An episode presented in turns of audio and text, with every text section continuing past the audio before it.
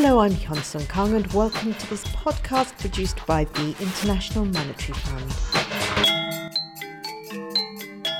There are few who will not have been horrified by the images of the devastation resulting from the Japanese quake and tsunami earlier this year.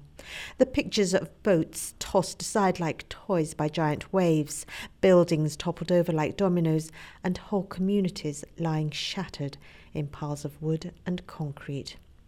But despite the magnitude of the disaster, according to some accounts, Japan is recovering faster than might be expected. But still, that hasn't stopped the world's third largest economy sliding into recession.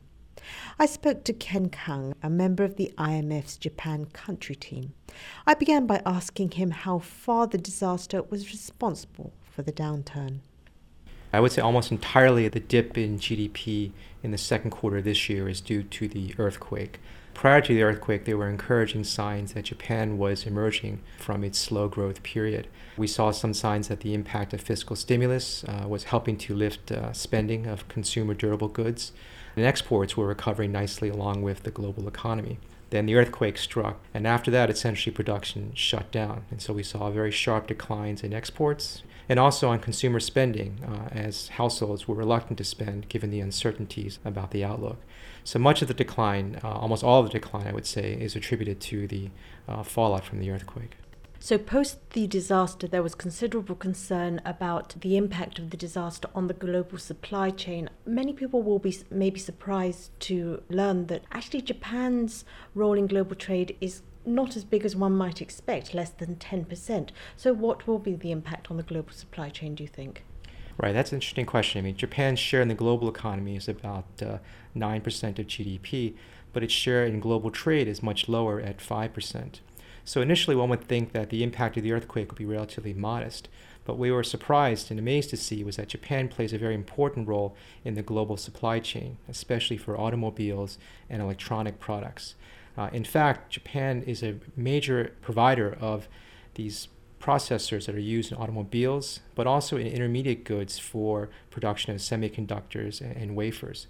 And what we saw after the crisis is that the affected regions, uh, the Kanto area and the Fukushima area, were home to many important suppliers of these of these products. And once they shut down production, given the very complex nature of the global supply chain, production essentially shut down. So we did see sharp falls in production in some countries, for example, Thailand, uh, Malaysia, and the Philippines, mainly due to Japan's central role in, in the supply chain. Now, looking forward, we are seeing encouraging signs that companies in Japan have announced plans to restart production, uh, albeit at more moderate levels. And we expect the supply chain constraints to ease over the summer, along with uh, the improvements in the supply of electricity. So, you've spoken about encouraging signs of recovery, and we have had reports that, in fact, the affected area is actually recovering faster than we might expect. I know that you've been doing some comparisons with a previous disaster, the Kobe disaster. What are the similarities? What are the differences? Looking back at the Kobe earthquake in 1995 may provide some clues as how to think about the impact of this earthquake. The earthquake this time obviously was much more severe than that in, in Kobe.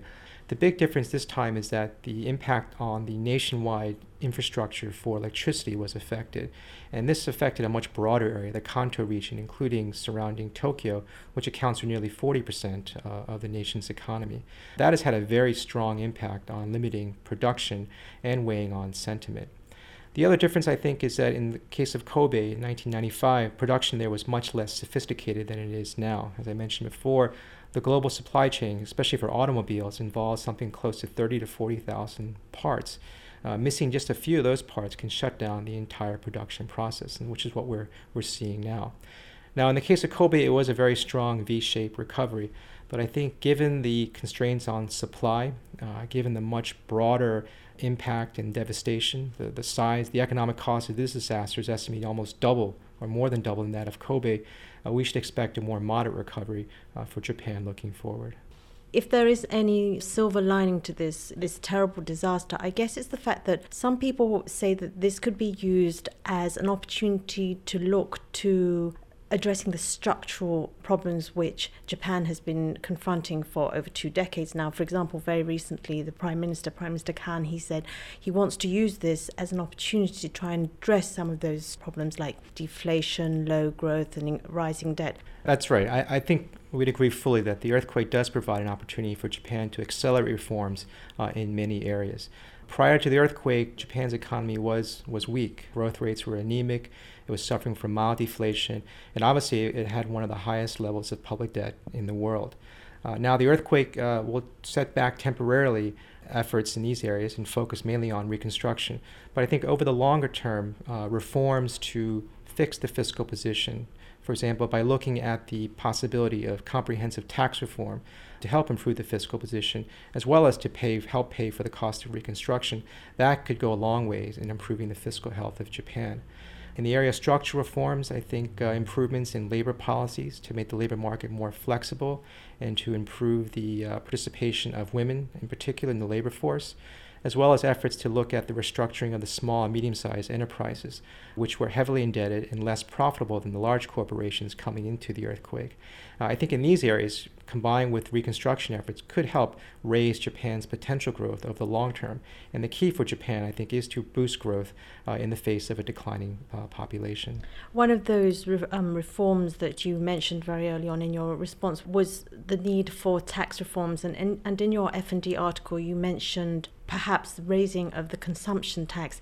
Now, you're, you're suggesting raising it from present levels of 5% to perhaps 15%, 20%. And I'm sure that many Japanese would look aghast at that proposal and say, how could you possibly suggest a threefold increase? What would be the defense of that? Well, I think it's important to, to look at it in the, in the longer, uh, longer term context. Uh, Japan's consumption tax, its VAT rate at 5%, uh, is low by international standards, which is closer to 15 to 20%. So there is room to raise uh, in a gradual fashion Japan's consumption tax to help improve the fiscal position. At the same time, there is a need to look on the spending side as well, particularly on entitlements in Social Security, in ways to, to cap that spending growth. So, a combination of comprehensive tax reforms focused on raising the consumption tax with entitlement reform uh, could definitely help uh, strengthen fiscal consolidation. Now, obviously, there is an issue about the timing of the consumption tax increase, and we have to be mindful that we need to safeguard the recovery. For us, we think that uh, in the next year or so, when the economy starts to recover, uh, that's a time when to, to consider uh, modestly raising the consumption tax to embark on fiscal consolidation. Now, finally, you're um, going to embark on a visit to Japan tomorrow, in fact. What do you expect to find when you go and visit this country, which has had this really traumatic episode in its recent past? Well, we expect to see the obviously the resilience of the Japanese uh, people on display in Japan. They have gone through, particularly the bureaucrats, uh, the officials have gone through many crises, not just earthquakes, but also financial crises. And they have they have experience, they have knowledge, and the expertise uh, to handle the situation. And we've seen that very clearly in the immediate response uh, after the earthquake. Now, of course, we will expect to see. Um, stores will be less full and restaurants to have fewer uh, customers. But over time, as the supply side constraints ease, as the electricity situation improves, and as people have a better handle on the impact of the earthquake, confidence will start to rise. And I think spending as a result will, will uh, recover. So we should see uh, Tokyo and the rest of Japan uh, return to normal uh, fairly quickly. And again, if the government can embark on these reforms that uh, we discussed earlier, that could help boost confidence over the medium term. And that's, I think, what we're hoping for uh, to come out of this earthquake. And that was Ken Kang of the International Monetary Fund's Japan country team who's also co authored an article on the impact of the Japanese disaster in this month's issue of Finance and Development magazine. And you can find that and much, much more on www.imf.org forward slash F and D.